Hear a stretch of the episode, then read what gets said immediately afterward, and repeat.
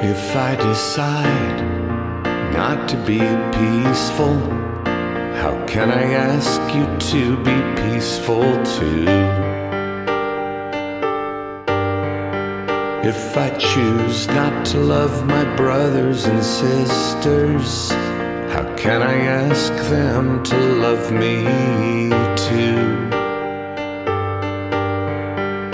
Cause what goes around